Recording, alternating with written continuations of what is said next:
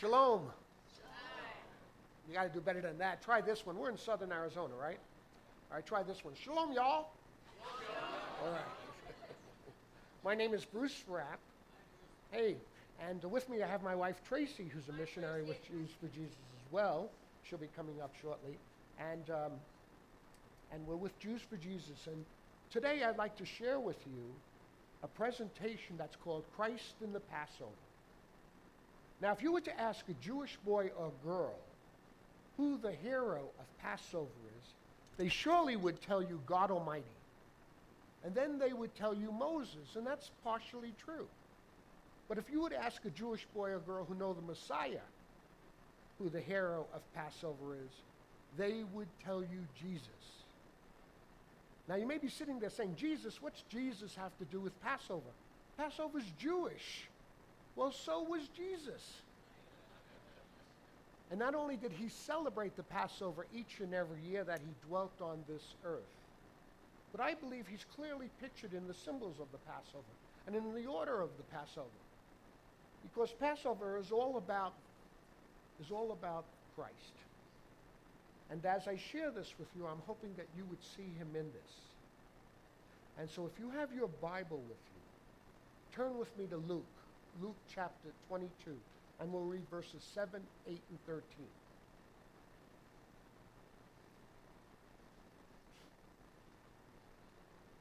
Now, when you came in, you should have received one of these brochures. And you know what? I'm wondering if we can turn these bright lights off and put the lights up. So, yeah, I think that would be, because these lights are shining right in my face, and I can't see your faces.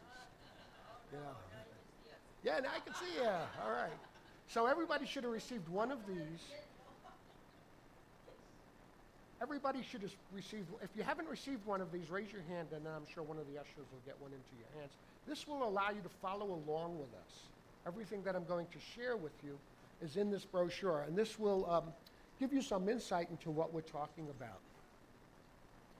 So, I'm having some problem with this.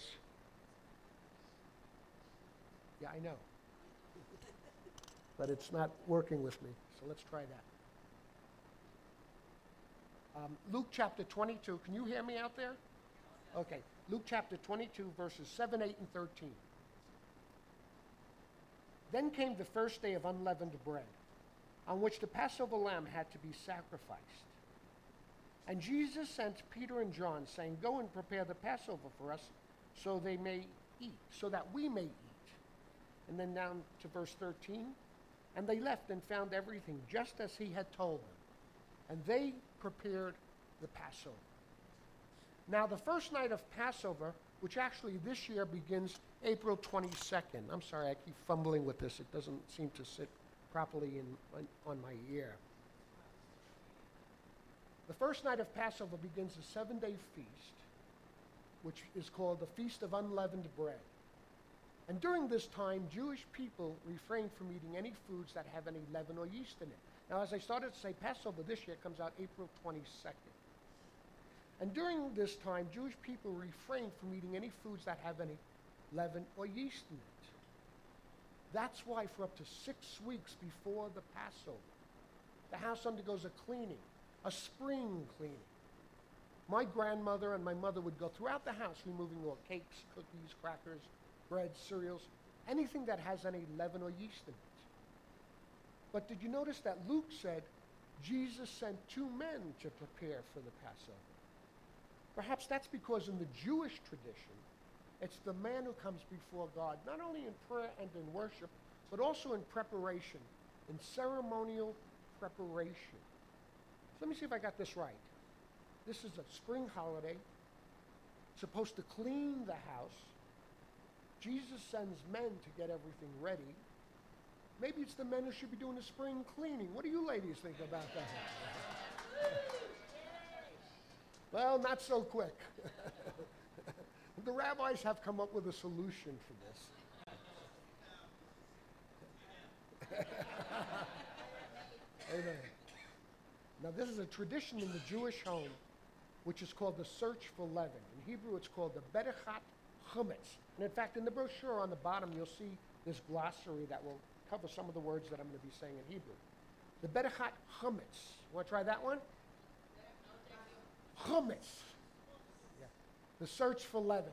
And what happens is the head of the household takes three rather different cleaning tools with him.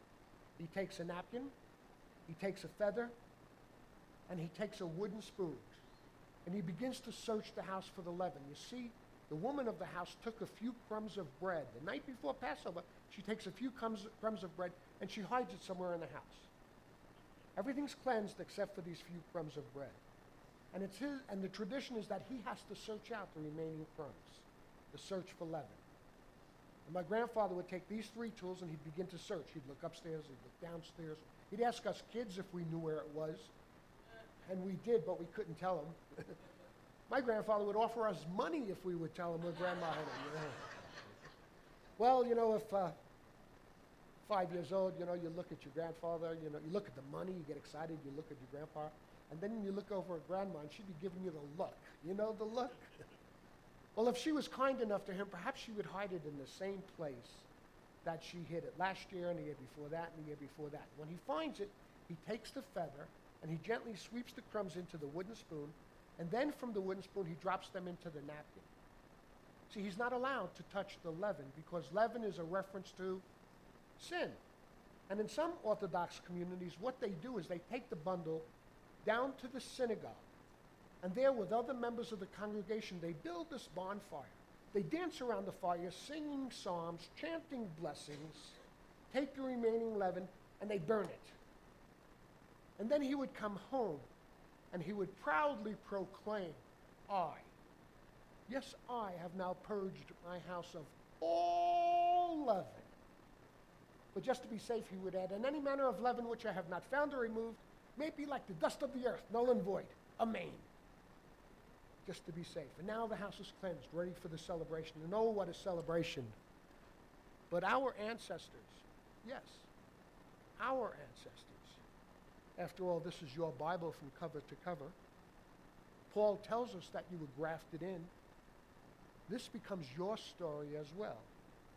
And so our ancestors were instructed to eat that first Passover meal with their loins girded, sandals on their feet, staves in their hand, ready to leave at a moment's notice. That's what it tells us when they were in Egypt. But today when we celebrate the Passover, we actually sit on pillows. And they've been actually doing that for thousands of years.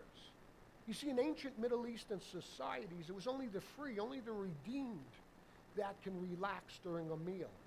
That first Passover meal, they were in Egypt, they had to be ready to leave quickly. Maybe you've seen that famous painting or copies of it by Michelangelo of the Last Supper, where all of the disciples are reclining around the table. Anybody ever sees a picture like that? And you wondered, why are they reclining around like that? Why are they lying around the table? It symbolizes that they're free men. In fact, in the book of Matthew, chapter 26, verse 20, Matthew tells us, and you can write these notes down and check them out later if you like. Matthew tells us that Jesus and the disciples were reclining around the table. Symbolizes that they're free men. On Passover, the head of the household puts on special ceremonial garments. My grandfather would put on a white robe, which is called a kittel, because in the Jewish tradition, white is the sign of royalty. Happen to have one here with me today. I'll put it on so you can see it. And the one that my grandfather had was a lot more elaborate than this one. The one he had all kinds of rhinestones on it and different colored threads. And if you were to go to an Orthodox Jewish community, and I know in Tucson there's several, I don't know, anybody know any Jewish people down here? You don't, but there's hands up back there. Actually, on the base, there's a Jewish chapel. Yeah.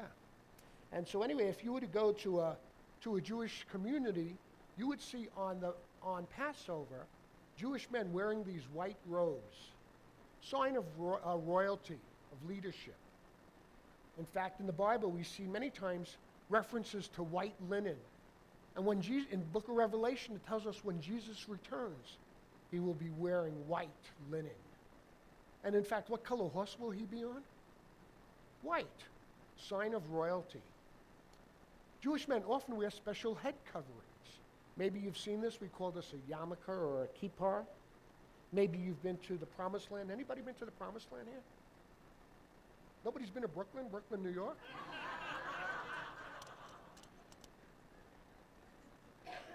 Well, they wear this to show their reverence, to show their respect to God.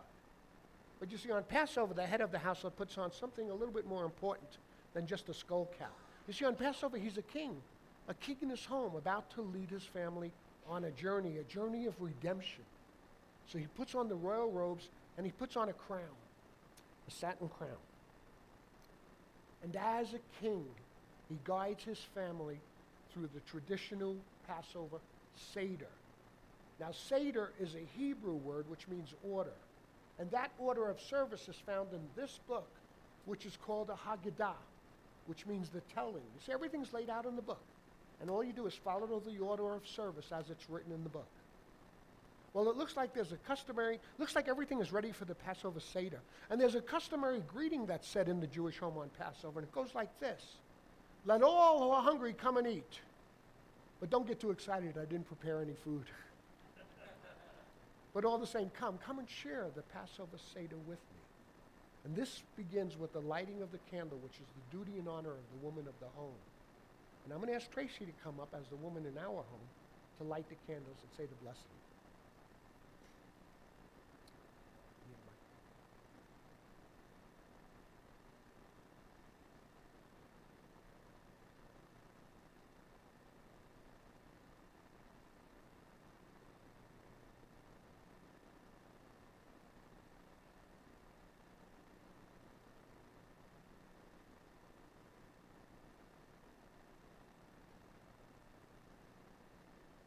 Okay, shalom. So it's traditional for the woman to light the candles, and it's an honor for the woman to light the candles.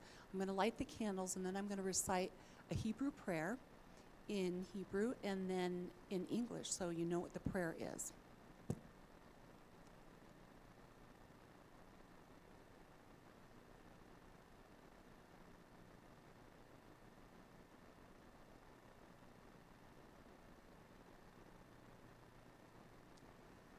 Baruch atah Adonai Eloheinu melech haolam asher kedishanu b'mitzvotav v'tzivanu lahadnik ner shel Pesach, which means, blessed art thou, O Lord our God, King of the universe, who has set us apart by his commandments and commanded us to light the Passover candles. Amen.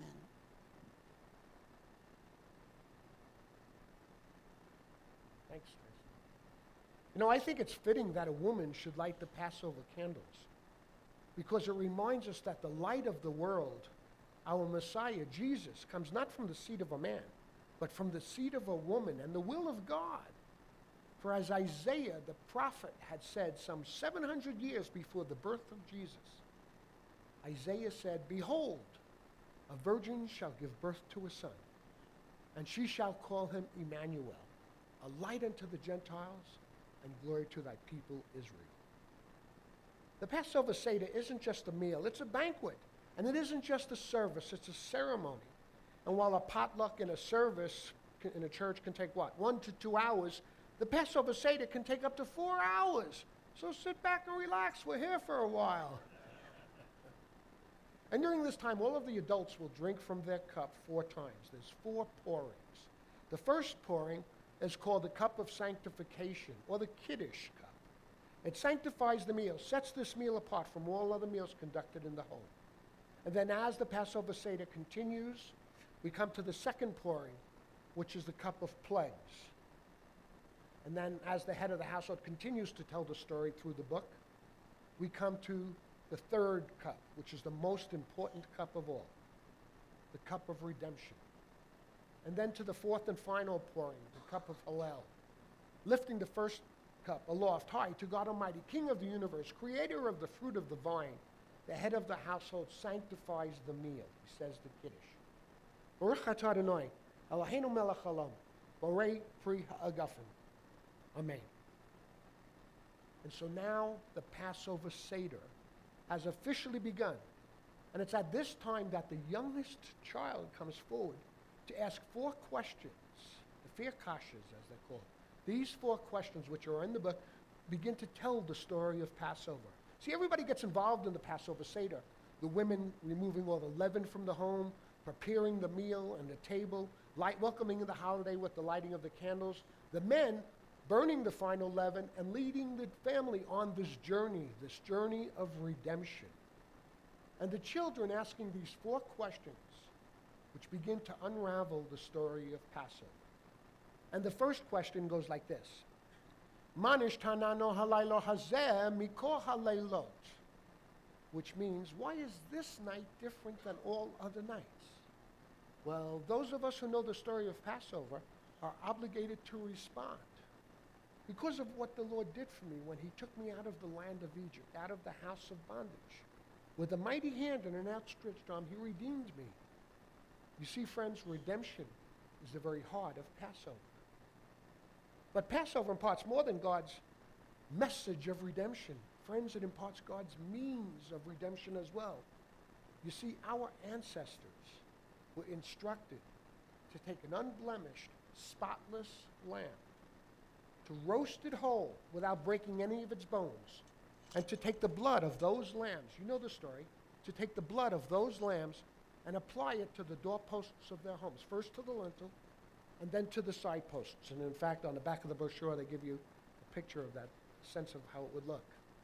First to the lintel and then to the side posts. And because of their obedience to his commands, because of their faith and his provisions, they were spared the ravages of the 10 plagues. When the angel of death saw the blood on the doorposts, it was forced to pass over. And that's how we get the name Passover. What a mighty act of redemption. But what a picture of an even greater redemption.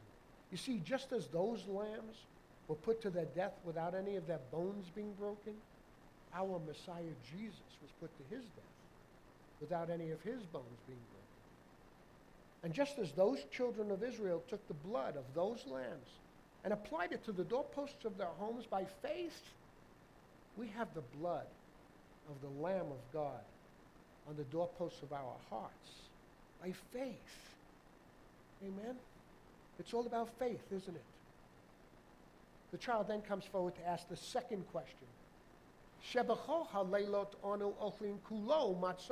Why on this night do we eat only unleavened bread when on all other nights we can eat any type of bread? Well, the scriptures tells us that in their haste to leave the land of Egypt, they couldn't wait for the bread to rise up. They had to take it while it was flat. And on the Passover table in the home is this, they call this a matzah tash. It's a pouch. And in this pouch are 3 sheets, 3 pockets, and in each pocket are three pieces of unleavened bread, matzah. And this says, Pesach in Hebrew reading, and you always read right to left in Hebrew. And so this 3-pocket pouch, what the tradition is, hundreds and hundreds and hundreds of years. The head of the household removes the middle piece from this 3-pocket pouch. Matzah, unleavened bread, unleavened to remind us of being without leaven, without. In fact, in the New Testament, Paul tells us in Corinthians, to remove the leaven from our hearts. This reference, this idea of sin. So the head of the household removes the middle piece from the 3-pocket pouch.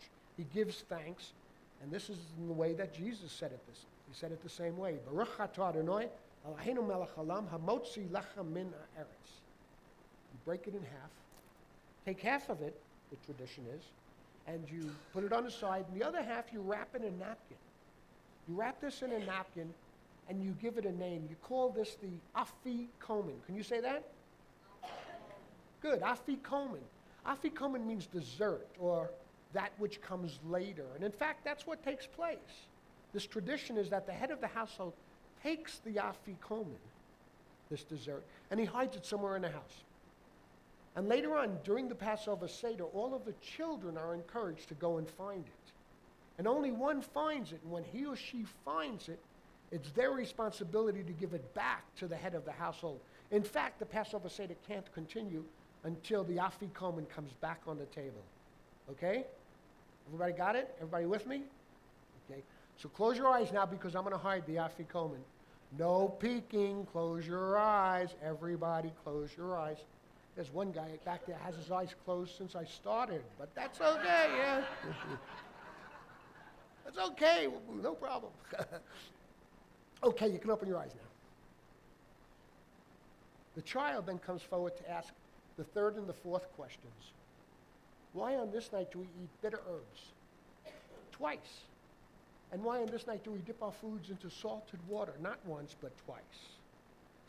Well, when on most nights we never eat bitter herbs, nor do we dip our foods into salted water. Well, the way I explain it is this way. On the Passover table is this Seder tray, as it's called. And despite its appearance, it's not used for deviled eggs.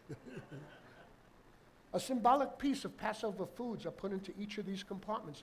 And all of these foods are part of our picture of redemption. And everybody at the table partakes in these foods as the head of the household continues to tell the story from the Haggadah, the book. And the first item is called karpas, which is greens.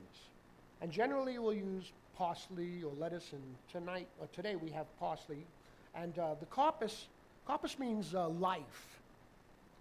And the idea behind the greens is that it's something that was living at one time, life. And everybody would take a pinch of it, and before they eat it, as the head's telling the story, we would dip it into a bowl of salted water. And the bowl of salted water represents tears. So by dipping life into the bowl of tears, we're reminded that life without redemption is life immersed in tears. And everybody would eat the karpas. And then the head of the household would continue with the story. And we'd come to the second item, which is called the hazaret. Can you say that one? Hazaret. Good deal. Hazaret. And hazaret means root. And I remember growing up in Brooklyn, New York, and in an Orthodox Jewish home, and my grandfather would pull out his pocket knife, and we would have a horseradish root. Yeah, this is a horseradish root. You can use an onion or a horseradish root, and we have horseradish root here. And he would pull out his pocket knife, and he would shave pieces of this root off. And he'd pass a piece to everybody at the table. And his eyes would light up because he would, you know, he would just be excited to watch all the kids eating this bitter herb, you know, and we didn't want to eat it, you know, but we would have to. He says it's tradition. We have to eat it. Listen, traditions. There are traditions within our Christian community, within our faith in Jesus. And if we stop following those traditions, then how will our children know if we don't do those things like on Easter and on Christmas and coming to church and praying? And if our children don't see us doing that, then how will they know to do it? So there's traditions, and in the Jewish world, this is one where we eat the bitter herb. And he would tell us as we're eating this and cringing, you know, with the bitter herb, he'd say, we eat this bitter herb to remind us of how bitter life was for our ancestors at the root, at the beginning of time when they were in bondage in Egypt. Remember they were in Egypt for how many years? Anybody know? 430 years they were in bondage. And then we come to the next item on the Seder tray, which is called the maror. Generally, it's freshly ground horseradish. And everybody at the table would take a piece of the unleavened bread, unleavened to remind us of being without leaven, without, good. And we would take about a teaspoon of this. And he would tell us again, we have to eat this. You know? And he would be passing it out to the kids, and his eyes are lighting up, you know. Well, he's not here today, so I don't have to eat it. Any volunteers? You know what happens when you eat a teaspoon of horseradish? You cry. That's right, you cry. You have very little choice in this matter. It's between the horseradish and your sinuses. And the horseradish wins, and that's what it's called to do. Yeah, the horseradish wins. And it brings tears to our eyes. And as we eat it, he would tell us, it reminds us, the tears remind us that we shed for those that were in bondage under Pharaoh in Egypt. And today when we celebrate the Passover Seder, and we celebrate the Passover Seder, yeah, I'm Jewish, I'm 100% Jewish, I'm Jewish by blood. I'm Jewish by heritage. But I'm Christian by faith. Isn't that what it is? A circumcision of the heart. It's a change of your heart, you know? And so when we celebrate the Passover, you know, when we come to the bitter herbs and we start to shed tears, you know, I'm reminded of those that are still in bondage today, friends of mine, family of mine, who have no hope, who have no faith. And I think of them as well. And then we come to the next item on the Seder tray, which is called the charoset. Can you say that one? Oh, you're doing good. Charoset. And this is generally nuts and honey and raisins and apples and cinnamon and a little bit of wine. And if my grandfather was making it, a lot more wine. And it's made like a paste, like a sop. Remember in the Bible it says, Jesus says, the one who dips in the sop. And this paste-like substance, this charoset, is supposed to remind us of the mortar that our ancestors used to build the bricks for Pharaoh. And we would eat about a teaspoon of this, and as we eat this, we would ask Grandpa Joe, why? Why, when everything is so bitter, do we have this sweet stuff on the table? And he would tell us, well, even in the midst of bondage, redemption is sweet. And so this reminds us of the sweetness of redemption.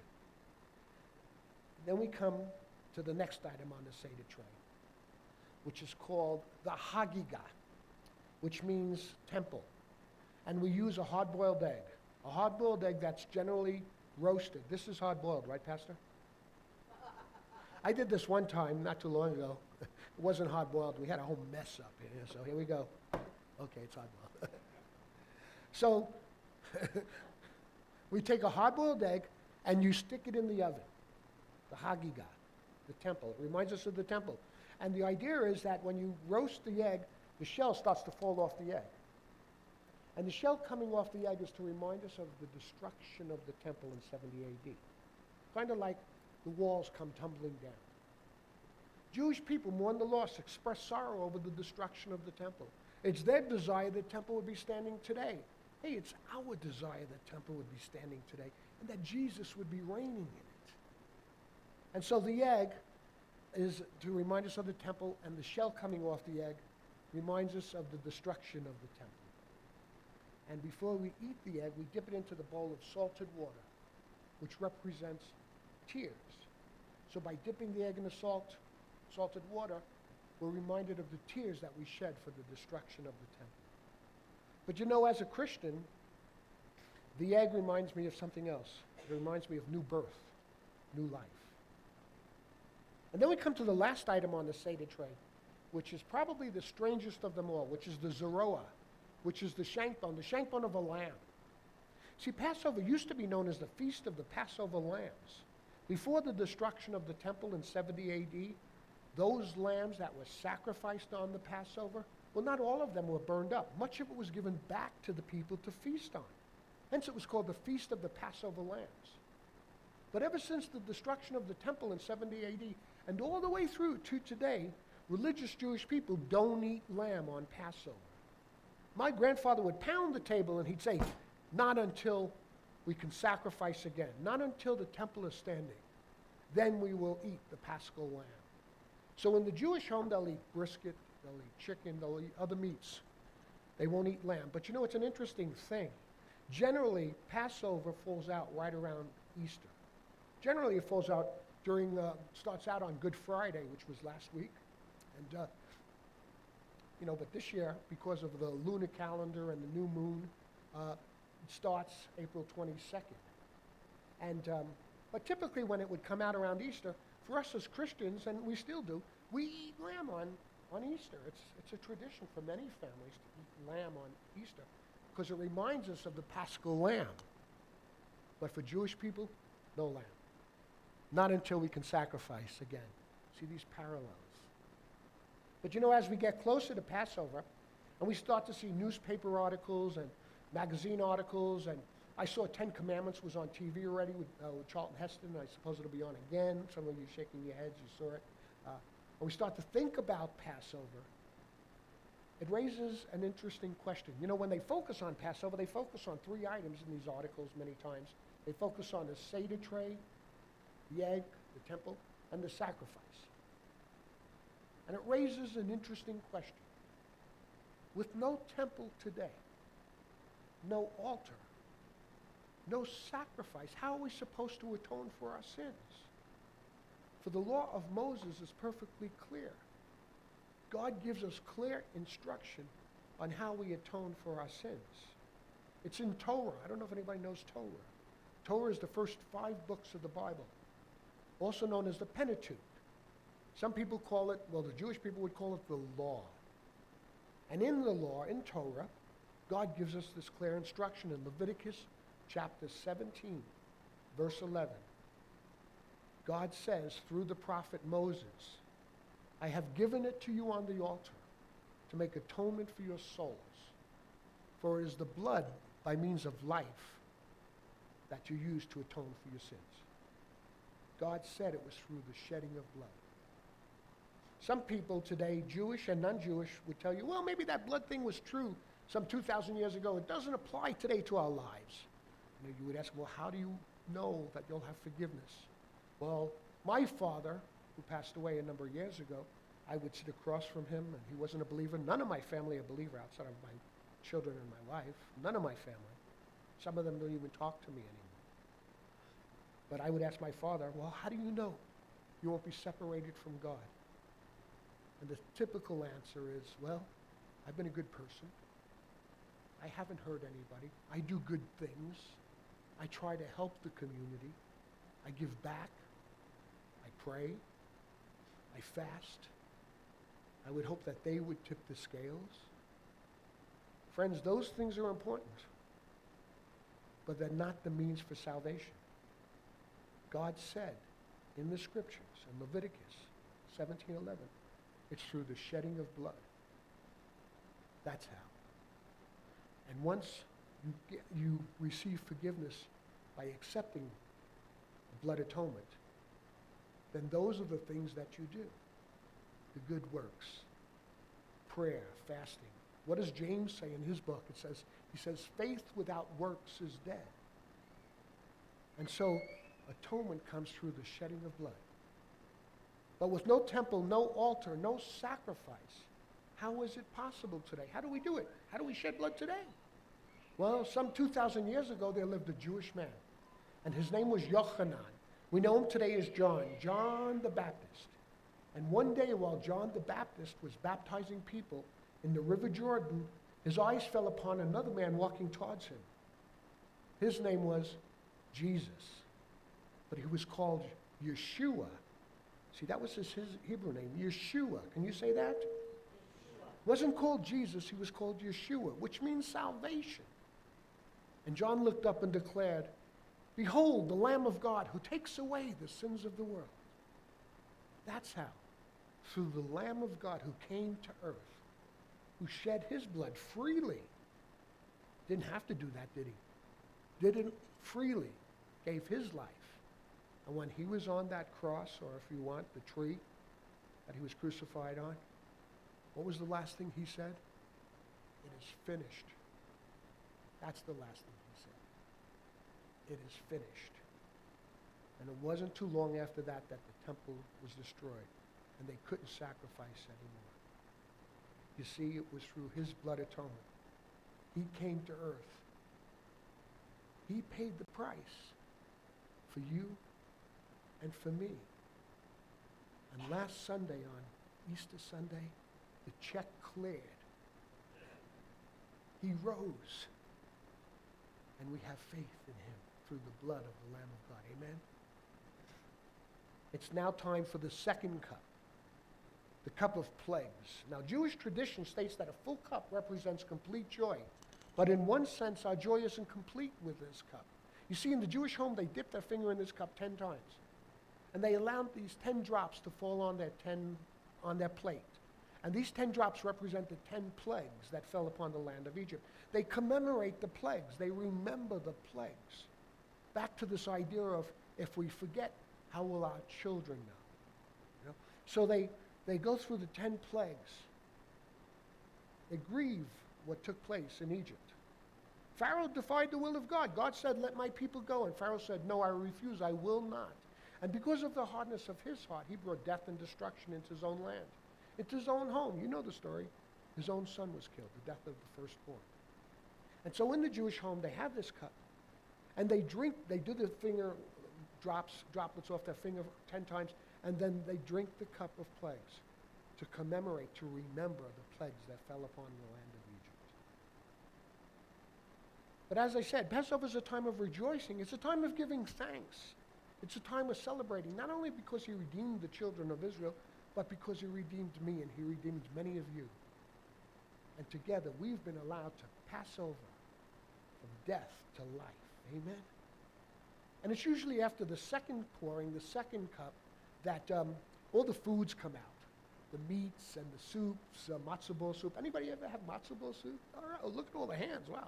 Matzo ball soup, all these great foods, you know, and I didn't bring any of these foods with me today. You know, I won't go into more about the work we do. Shirley will be up at the table, and come by the table and we can answer any questions that you may have. And if you know Jewish people and are curious to know how to reach them, we'd love to partner with you in reaching Jewish people. I know there's Jewish people down in this area. And many times they might be what I call closet Jews. You know, you don't know they're Jewish until you really get into a conversation with them. And we have different things on the table back there that might be of some help to you. There's some free literature. And then there's some not so free literature. There's some books there. If you want to learn how to do your own Passover Seder as a family, we have Haggadahs back there. If you want to do a Bible study on the Passover and go into greater detail than I'm sharing with you, we have this book, which was written by the founder of the ministry, Christ in the Passover. Wonderful book. Some other great books. And I don't know if you heard that music that was playing earlier today when you came in. You like that? And the music that just played now, it's what I call Jewish gospel music. It's kind of like praises to Jesus, but like Fiddler on the Roof. Got to tell you, when we get to heaven, this is the type of music they're going to be playing. Anyway, we have some CDs back there if you're interested in some free literature and not so free literature. Thank you for allowing me to share with you. And surely, if you want to know more about your Judeo-Christian roots, fill out the card. Make sure we get it. Thank you. No, give him the glory. Give him the glory. So now, this was in place of the meal. Now the meal is over. And generally, we would have the meal in the other room. And then we would come back into the living room where the Seder table is set up. And my grandfather would begin again. He would stand up and he'd start to pour the third cup. The most important pouring of all, the cup of redemption. And he would say, wait, we can't continue. We can't partake of this cup yet because something is missing. Something that was broken, wrapped in a napkin, and hidden, needs to come back. Ah, yeah. Anybody remember what it was called? Dessert. Yeah, good, good. That's fine. I'll take that. Dessert, or the Afikomen. Remember the Afikomen? And it's at this time that my tradition, hundreds and hundreds of years. My grandfather would allow, he'd tell the kids, all of us, okay, go and find the Afikomen, see where I hid it. And we would run through the house looking for where Grandpa Joe hid it. And my brother always found it, you know, but I found it today. And it would be given back to the head of the household, who would then pay a ransom for it. We sang about a ransom today, or a reward. And he would take it, and he would open it up, and he would break it into pieces about the size of an olive pit in the Jewish home. Pit. About the size of an olive pit. And he would pass a piece to everybody at the table. And everybody at the table in the Jewish home would take the unleavened bread, unleavened to remind us of being without sin, and the cup of redemption. And they would take it together. Does this look familiar? It should, because this is the origin of our communion service. The Lord's Supper, the communion service, came out of a Passover Seder.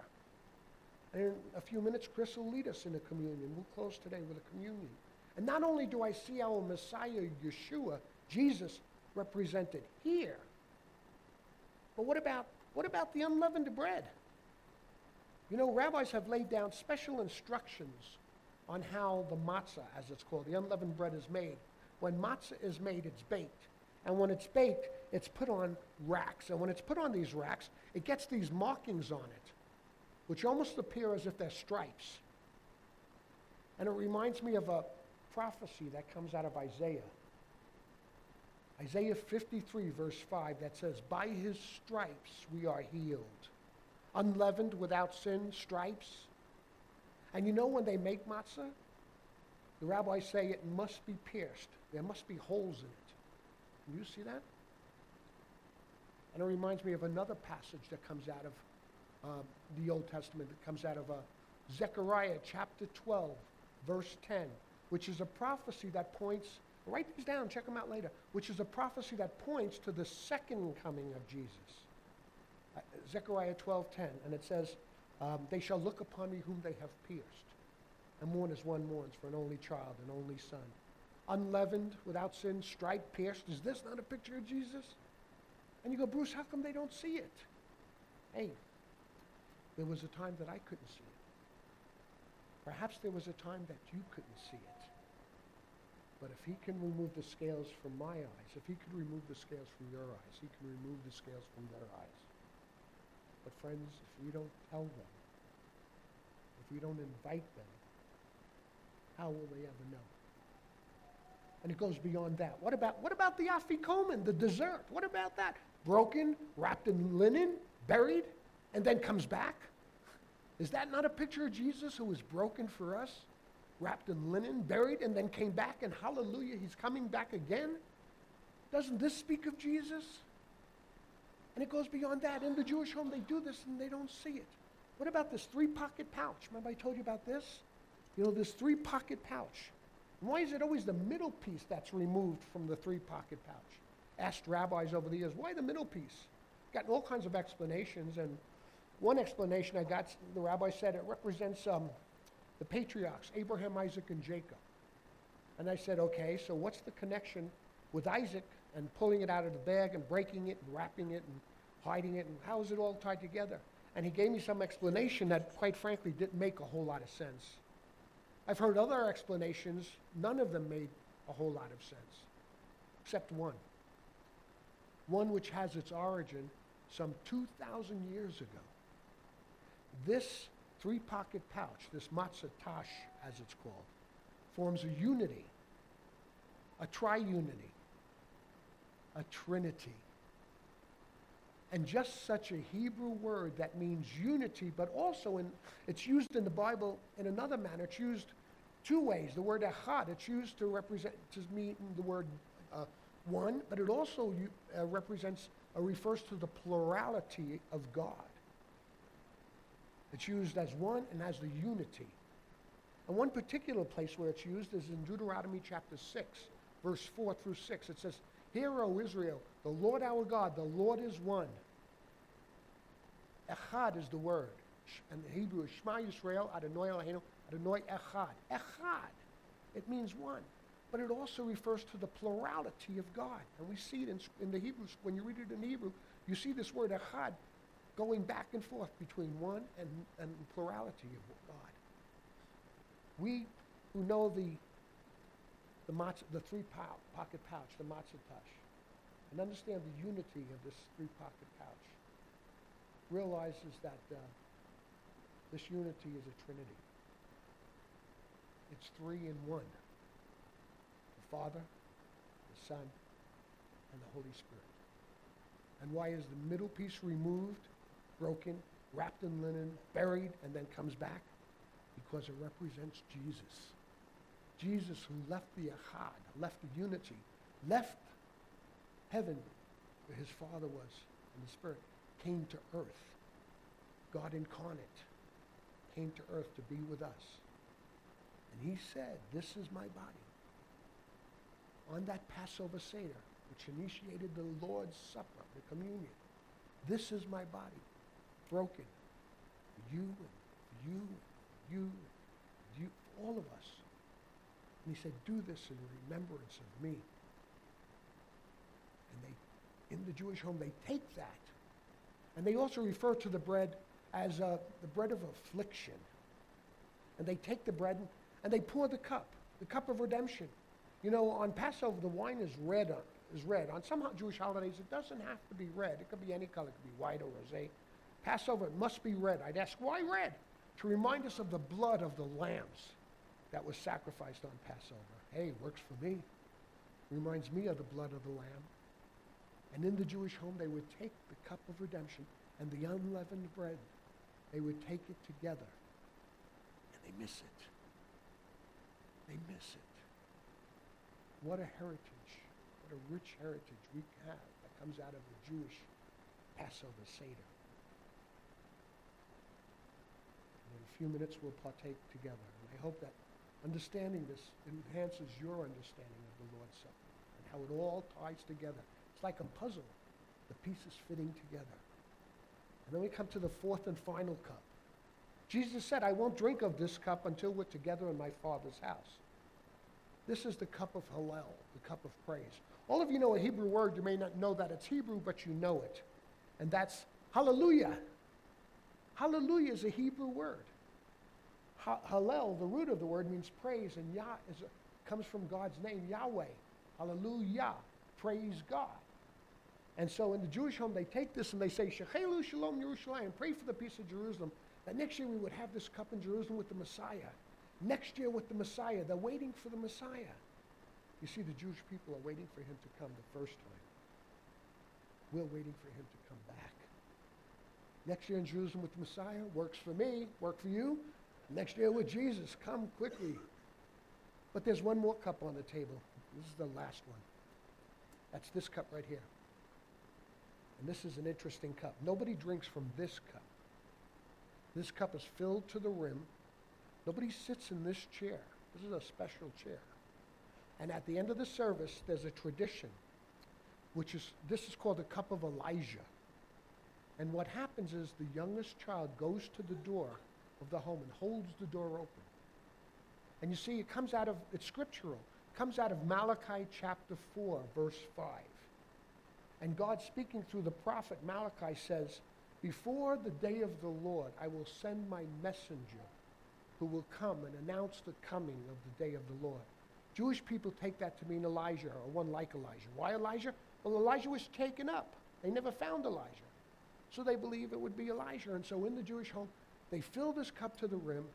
Child holds the door open. Everybody with the fourth cup, the cup of praise, the Hallelujah cup. We start singing, and we'd watch the cup to see if we see any bubbles on it, you know. And one year we came back to the table after the meal in the other room. True story. Came back to the meal after the meal.